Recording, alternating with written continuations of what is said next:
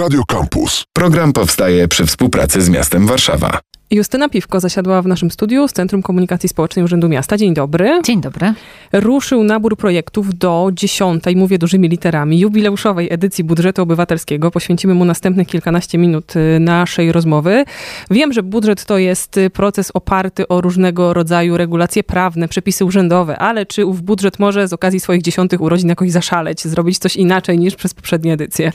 No, e, faktycznie w tym roku obchodzimy jubileuszową edycję, dziesiątą, tak jak e, tutaj było wspomniane, ale m, jeżeli chodzi o zasady, to one się nie zmieniły. Jednak to znaczy, Urząd Miasta to zobowiązuje. E, e, tak, e, w, jakby tutaj zgłaszamy pomysły tak, jak robiliśmy to przy, przez te ostatnie kilka lat. E, trochę większa jest kwota przeznaczona na budżet obywatelski w tym roku, ponad sto jeden milionów złotych, ale niedużo.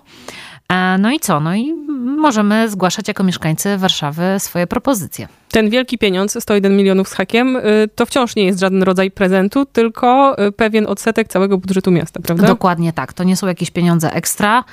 To są, to jest zero przecinek pięć procent budżetu miasta. Budżetu Warszawy, w związku z tym to są nasze, mówiąc, mam na, nasze, mam na myśli nas mieszkańców, pieniądze, w związku z tym też taki apel od razu, żeby te pomysły, które zgłaszamy, były przemyślane, potrzebne, no i takie z, właśnie z takim, z taką refleksją, że to są właśnie pieniądze nas wszystkich. Zazwyczaj pytam o to, jak podejść do tego procesu, jak przemyśleć to, czego brakuje, jak to potem ubrać w te formalności i struktury wymagane przy zgłaszaniu projektów, ale może wyjdźmy jednak od tego, czego absolutnie nie zgłaszać w budżecie obywatelskim. No przede wszystkim takich zadań i takich rzeczy, które nie są zadaniami miasta, bo takich rzeczy miasto realizować nie może. Więc tutaj wszystko to, co należy do zadań. W przypadku Warszawy jesteśmy miastem stołecznym, więc miastem na prawach powiatu i tą listę zadań mamy o wiele większą niż na przykład inne miasta. Ale no, cały czas jest to pewien katalog takich rzeczy zamkniętych, w związku z tym tutaj musi, musimy o tym pamiętać. Czy mi przychodzi, jakich projektów nie zgłaszać? Też takich, które są, które dzielimy na etapy. Na przykład takich, gdzie chcemy, wiemy, że projekt będzie drogi i będzie długo trwał. W związku z tym w pierwszym roku chcemy zgłosić samą dokumentację projektową, bo stworzenie takiej dokumentacji również zajmuje czas.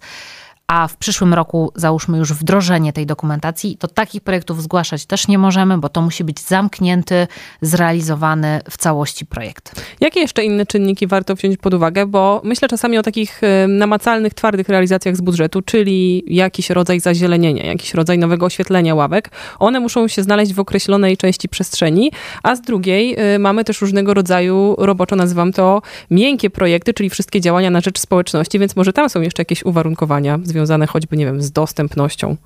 Tak, oczywiście. Jeżeli chodzi o lokalizację, no to też takim warunkiem jest to, że to muszą być tereny należące do miasta i właściwie takie, do których miasto do, ma jakiś tytuł prawny, ponieważ mamy wiele też takich terenów, które należą do miasta stołecznego Warszawy, ale miasto podpisało umowę, na przykład ze spółdzielnią i właściwie nic na tym terenie zrobić nie może. Dlatego też tutaj istotne jest, żeby sprawdzić, gdzie chcemy nasz projekt zlokalizować i czy właśnie ten teren jest miejski. Jeżeli chodzi o projekty miękkie, no to tutaj wydaje mi się, że ten wachlarz możliwości jest o wiele szerszy i, no i t- tych ograniczeń jest zdecydowanie mniej. Oczywiście one też zależą od charakterystyki projektu, miejsca, gdzie go zgłosimy, bo mogą się pojawić jakieś inne czynniki, których nie przewidzieliśmy, a które później urzędnicy sprawdzą na etapie oceny. Ta poprzeczka może być wysoko zawieszona. Ktoś kiedyś przecież wymyślił saunę, o której chyba też wspominamy, tę pływającą po Wiśle przy wielu rozmowach dotyczących budżetu obywatelskiego. Jak jeszcze spojrzeć na ten pierwszy etap przygotowania, zgłaszania projektów? Pewnie zbadać potrzeby.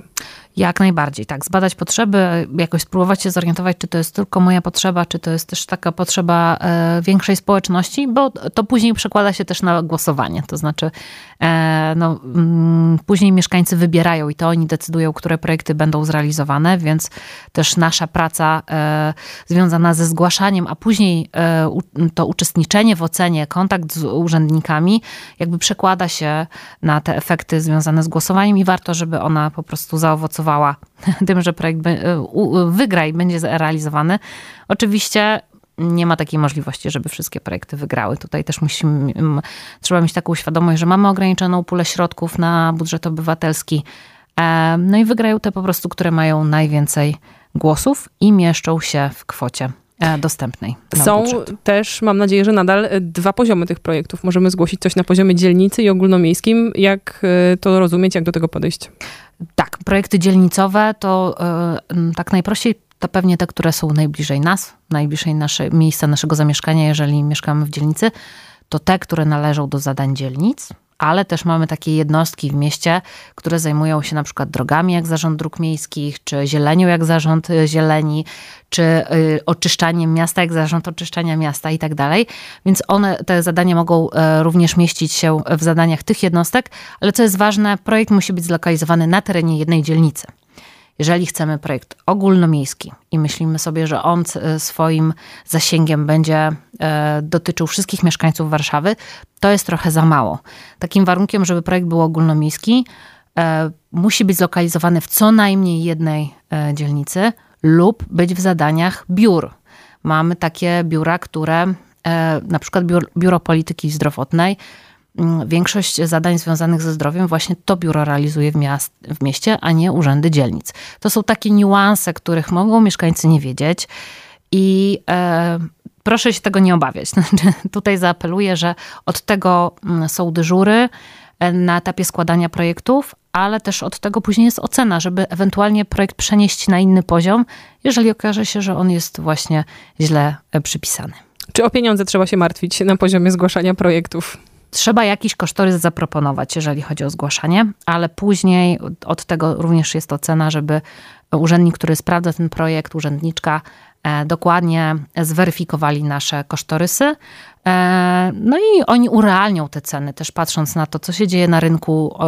Na pewno większość z nich też realizowało podobne pomysły, więc też patrząc na poprzednie jakieś przetargi czy zapytania ofertowe i na tej podstawie proponują kwotę, która powinna być wpisana. Oczywiście może zdarzyć się tak, że po takiej weryfikacji nasz projekt przekracza tą, ten limit. Właśnie, czy tam jest gdzieś limit? Czy ławki ze złota też można proponować? Można proponować. Pytanie, czy, czy właśnie zmieszczą się w limicie, dlatego że w, i na poziomie dzielnicowym, i na poziomie ogólnomiejskim taki limit na projekt wynosi dwadzieścia procent kwoty. Ja teraz nie wymienię wszystkich limitów, bo mamy osiemnaście dzielnic i projekt ogólnomiejski. Ogólnomiejski to jest ponad sześć milionów złotych, czyli można do tej kwoty projekt zgłaszać, to jest całkiem sporo.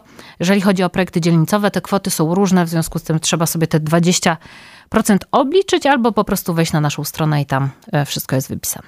Bardzo lubię doszukiwać się, czasem może na siłę, jakichś takich prawidłowości, społecznych wymiarów, przeróżnych procesów. Myślę, że budżet obywatelski też nam może coś o mieszkańcach powiedzieć, chociażby to, jak się angażują w takie sprawy lokalne i na przykład, czy zostawiają wszystko na ostatnią chwilę, bo nabór od pierwszego grudnia trwa tych projektów, więc czy już coś się udało zebrać, czy spodziewacie się corocznej lawiny gdzieś za pięć północ ostatniego dnia, czyli dwudziestego piątego stycznia?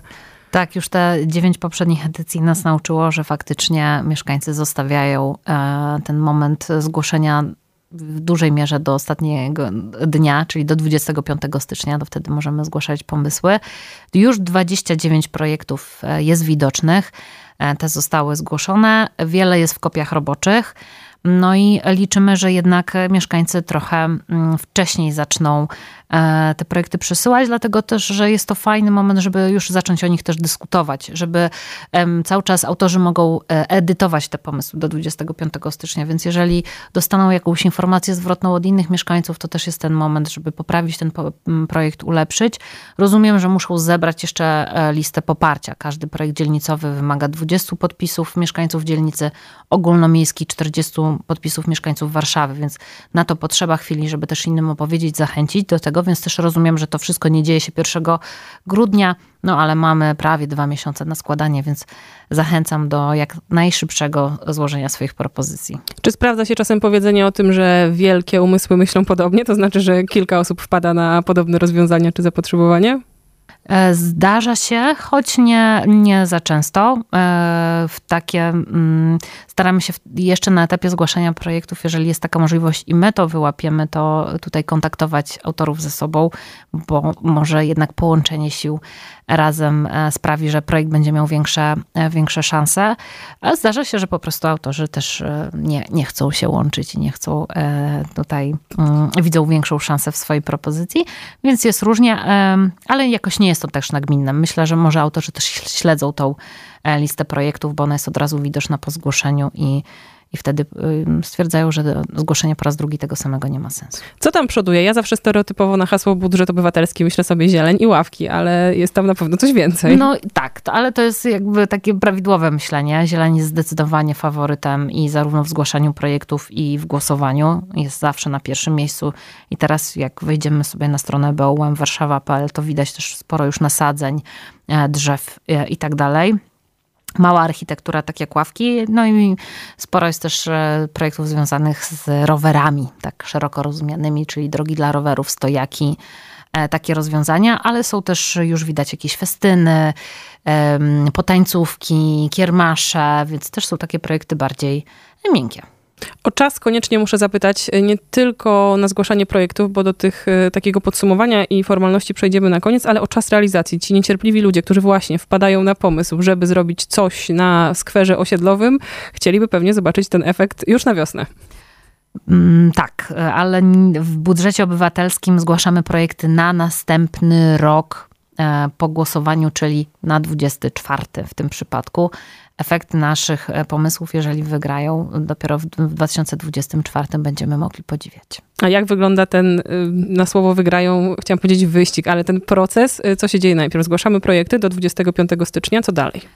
Później urzędnicy te projekty oceniają. Najpierw jest ocena formalna, czyli takie szybkie sprawdzenie, czy wszystko, co trzeba było, dołączyłam do projektu, czy jest tam lista poparcia, czy wszystkie pola uzupełnione, dane kontaktowe i tak dalej. Jeżeli to wszystko jest, albo uzupełnię braki, wtedy projekt trafia do oceny merytorycznej i tam już jest sprawdzane bardzo dokładnie. To jest ten kosztorys właśnie, o którym mówiłam. To jest ta kwestia realizacji projektu w jednym roku. To jest kwestia lokalizacji, czy jest to teren, do którego miasto posiada tytuł prawny i wiele, wiele innych czynników jest sprawdzanych. Wtedy jest też kontakt z autorem. Może urzędnik do nas zadzwonić, napisać maila, poprosić o zmianę, poprawkę, może usunięcie czegoś, bo to też jest wyjście z sytuacji, jeżeli nasz projekt jest za drogi, to można zawsze zrezygnować z jakiegoś komponentu, żeby jednak zmieścił się w kwocie. Jest, są odwołania dla tych, którzy, których projekty będą ocenione negatywnie. Jeszcze mają szansę tutaj pokazać, że może jednak coś warto by było sprawdzić jeszcze raz. No i głosowanie piętnastego czerwca, dwa tygodnie, i trzynastego lipca poznamy wyniki. To już niektórzy mogą zdążyć, że zgłosili, zapomnieć, o tak, zdążyć, zapomnieć, że zgłosili projekt pod koniec poprzedniego roku. Dziesiąta edycja budżetu. Jeszcze raz tę kwotę na koniec. Zostańmy z tymi milionami, niech podziałają na wyobraźnię. W tym roku do dyspozycji mieszkańców jest ponad sto jeden milionów złotych. Na poziomie ogólnomiejskim to jest trzydzieści milionów, a na poziomie dzielnicowym to jest ponad siedemdziesiąt milionów. bom warszawa kropka pe el, jak budżet obywatelski. Justyna Piwko wyjaśniała mechanikę tego dużego i chyba już dobrze znanego, skoro dziesiąta edycja procesu. Dziękujemy. Dziękuję bardzo. Program powstaje przy współpracy z miastem Warszawa. Radio Campus.